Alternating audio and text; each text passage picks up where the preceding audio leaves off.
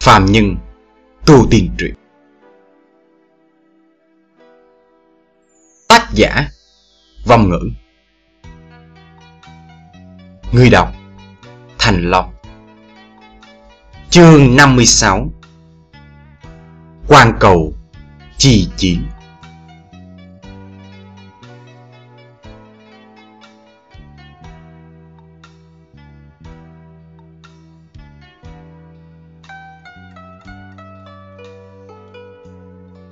Dư tử đồng. Ta chỉ là muốn nhắc nhở ngươi một lần cuối. Giả sử ta có xảy ra việc gì, Thì ngươi cũng không có nơi nào để đi.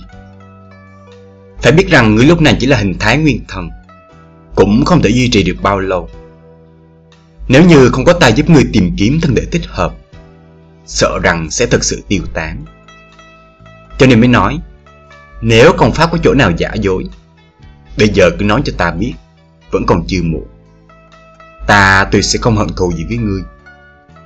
Ta có thể cho ngươi mặt mũi, Cũng có thể hạ độc chủ.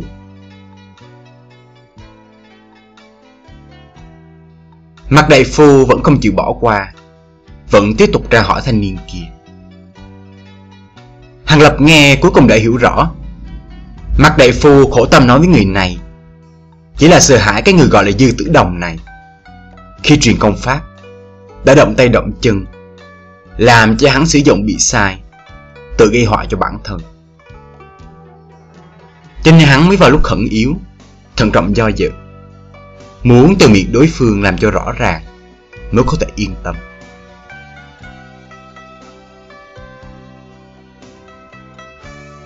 Ta truyền cho ngươi phương pháp đoạt xá, tuyệt đối không có chỗ nào sửa đổi.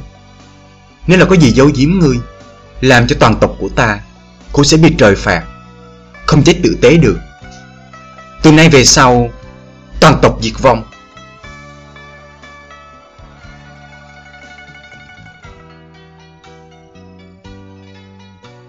Dư tử đồng không chút dừng lại, Như định đóng cột, hạ lời thề độc. Xem ra hắn rất rõ sự băn khoăn của mặt đại phu. Hơn nữa, Sau khi ngươi sử dụng thất quỷ phệ hồn đại pháp Mặc dù cho ngươi trong khoảng thời gian ngắn Giữ lại pháp lực nhất định Có thể làm cho sức một ít pháp thuật đơn giản, Nhưng cái này dù sao cũng là lấy thân nuôi quỷ, Lấy tinh nguyên trả giá Mà tinh nguyên còn lại trong thân thể của ngươi, Còn có thể cho ngươi lần sau dùng được pháp thuật này sao?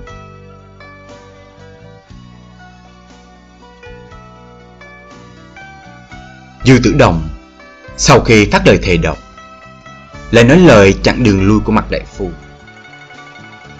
Lời này sau khi ra khỏi miệng, bên trong phòng lần nữa lại chìm vào yên tĩnh. Bên trong chỉ có tiếng hô hấp của mặt đại phu. Hàng Lập trong lòng âm thầm cầu khẩn. Hắn trước giờ không tin vào thần thánh. Lần đầu tiên hướng tới thần tiên mà cầu nguyện. Hy vọng đối phương sợ hãi bỏ đi ý đồ bất lương của hắn. Cho dù biết rõ là rất hoang đường, có chút dối gạt bản thân, nhưng đây cũng là việc duy nhất hắn có thể làm lúc này.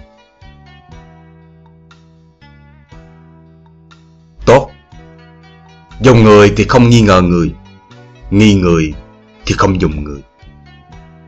Nếu mưu cầu việc lớn, có mạo hiểm một chút cũng là lẽ đương nhiên. Mặt đại phu rốt cuộc kiên quyết, hạ quyết tâm. Lên này vừa nói ra, Hàng Lập tuyệt vọng. Nếu là trên mặt có cảm giác, khẳng định là mặt mày tái nhợt, vẻ mặt biến sắc. Dư tử đồng có vẻ thật cao hứng. Trong giọng nói, cũng lộ ra sự hưng phấn. Vốn nên như thế, Ngươi ngẫm lại đi. Ngươi lúc đầu vốn là người thường không có linh căn Căn bản là không có cách nào tu tiên được. Nhưng sau khi cách này thành công Nói cách khác. Ngươi có được thân xác của người mang linh căn, Ngươi có thể tìm một gia tộc, Hoặc là một môn phái tu tiên để gia nhập vào đó. Từ nay về sau, Thì có thể thoát khỏi sanh lão bệnh tử, Ngũ hành luân hồi. Tối thiểu Thì cũng xấu lâu hơn nhiều so với con người.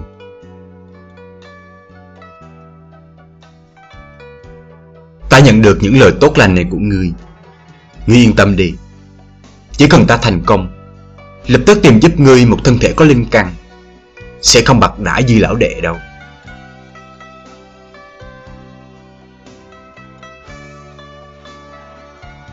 Mặt đại phu được chư tử đồng thuyết phục một phen, Rất là bay bổng.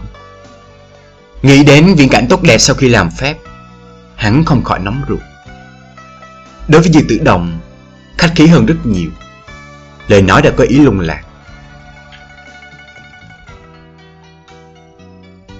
Đã tài mặt đại ca. Sau khi thành công, Ta tuyệt không giữ lại.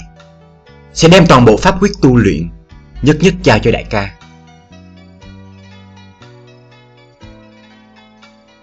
Dương Tử Đồng cũng giả hoạt dị thường.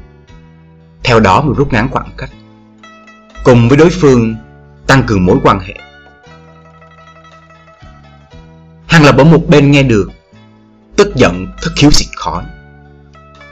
Hai người này thật đúng là cùng một ruột Không biết xấu hổ. Xem thân thể hắn như là đồ vật. Một chút cũng không để ý tới ý kiến của chủ nhân nó. Nhưng Hắn hôm nay Quả thật cũng là vô kế khả thi.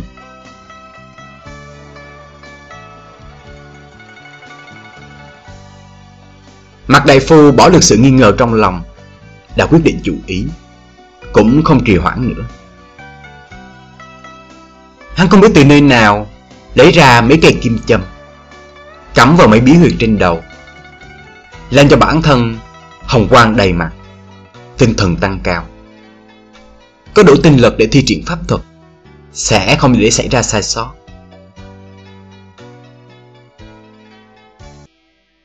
Tiếp theo đi tới trước mặt Hàng Lập. Nâng thân thể của hắn dậy. Sửa lại tư thế cho ngồi trên mặt đất. Bản thân thì ngồi ở đối diện. Hai tay ôm chặt hai vai ngồi xuống. Mặt đại phu, Tay nắm pháp quyết, Vung tay. Một đạo hồng quang từ trong tay bắn ra, Bắn tới đồ án ở bên dưới hàng lập. Nhất thời mấy viên ngọc thạch ở bốn phía sáng lên. Tiếp theo, Tiếng chú ngữ trầm thấp. Từ trong miệng mặt đại phu chậm rãi phát ra, Giống như ma chú Làm cho người ta nghe được, Cảm thấy mơ màng buồn ngủ. Ý thức của Hàng Lập, Theo âm thanh chú ngữ lọt vào tai, Từ từ mơ hồ đi, Trở nên hết sức buồn ngủ.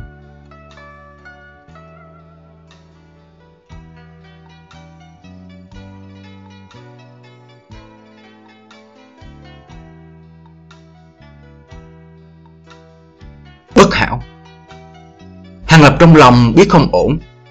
Rất rõ ràng đây là do đối phương cố ý gây nên. Đang chuẩn bị chiếm lấy thân thể của hắn. Hắn rất không cam lòng, Không muốn phải bó tay chờ chết. Vì vậy đem hết toàn lực, Kháng cự âm thanh này. Nhưng không thể làm chuyện gì được. Nếu như còn có thể khống chế thân thể, Hắn còn có thể dùng cách cắn lưỡi Nhéo vào da thịt để kích thích làm cho bản thân bảo trì sự tỉnh táo. Nhưng hiện tại chỉ có thể bị động mà thừa nhận. Dưới sự thôi miên mạnh mẽ của chú ngữ, Hàng Lập rất nhanh không còn biết gì nữa. Trước khi hồn mề, hắn mơ hồ nhìn thấy khuôn mặt của mặt đại phu dưới ngọn đèn u ám, trông rất dữ tợn đáng sợ, không còn phong thái của Mỹ Nam tử. Người đi chết đi. Đây là câu nói cuối cùng Hàng Lập trước mê đi muốn nói. Cũng là lời quyền ruột bất đắc dĩ.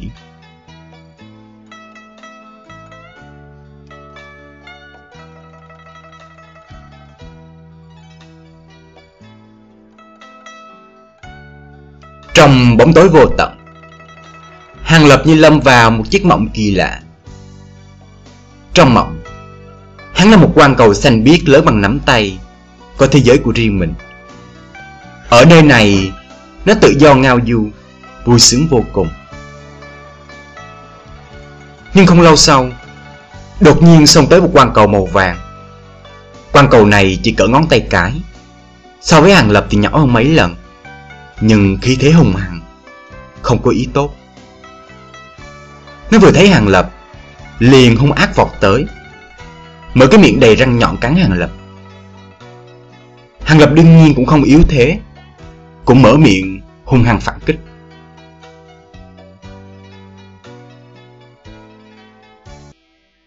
Được mấy cái, Quan cầu màu vàng đã bị Hàng Lập ỷ vào thể tích lớn hơn, Dễ dàng nuốt mất.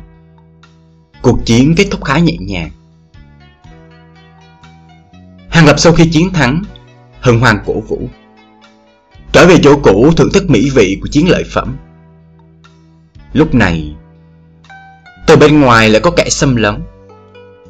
Lần này cũng là một quan cầu màu xanh, Nhưng thể tích lớn hơn hàng lập.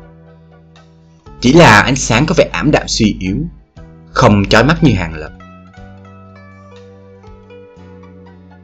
Địch nhân lần này, Vừa thấy quan cầu do hàng lập biến thành, Rõ ràng lấy làm kinh hãi. Dừng lại một chút. Tự hồ như có chút do dự. Nhưng Hàng Lập vừa mới thưởng thức tư vị tuyệt vời của việc ăn quan cầu khác, Nên không muốn bỏ qua đối phương. Cũng không lo lắng thực lực hai bên khác biệt, liền vọt tới. Đối phương thấy vậy, Cũng xông lên cắn xé nhau. Thể tích đối phương tuy lớn hơn Hàng Lập, Nhưng suy yếu vô lực. Rõ ràng chỉ là có cái mã. So với quan cầu màu vàng chống đỡ còn yếu hơn. Cũng không đợi bị đánh bại, Bắt đầu hướng ra phía ngoài chạy trốn. Hàng Lập không chịu buông tha đối phương, Mau chóng đuổi theo. Nhưng đối phương thực sự giảo hoạt. Mỗi khi bị bắt được Lại đem bộ phận bị bắt lấy đó tách ra. Bản thân lại tiếp tục chạy trối chết. Cứ như vậy nó cũng có thể chạy thoát được. Bất quá thể tích của nó lúc này Cũng chỉ còn một phần ba so với trước đây. Trải qua hai cuộc chiến đấu Chỗ này lại được Hàng Lập tiếp tục độc chiếm. Quan cầu mà hắn hóa thần, Lại tiếp tục người khác tới. Nhưng đáng tiếc Đời mãi mà cũng không có ai tới nữa.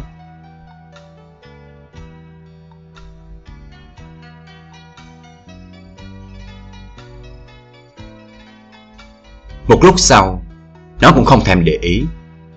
Vẫn một thân một mình, Khoan khoái phiêu đảng Cũng đã qua thật lâu, Tự hồ Sẽ vĩnh viễn như vậy.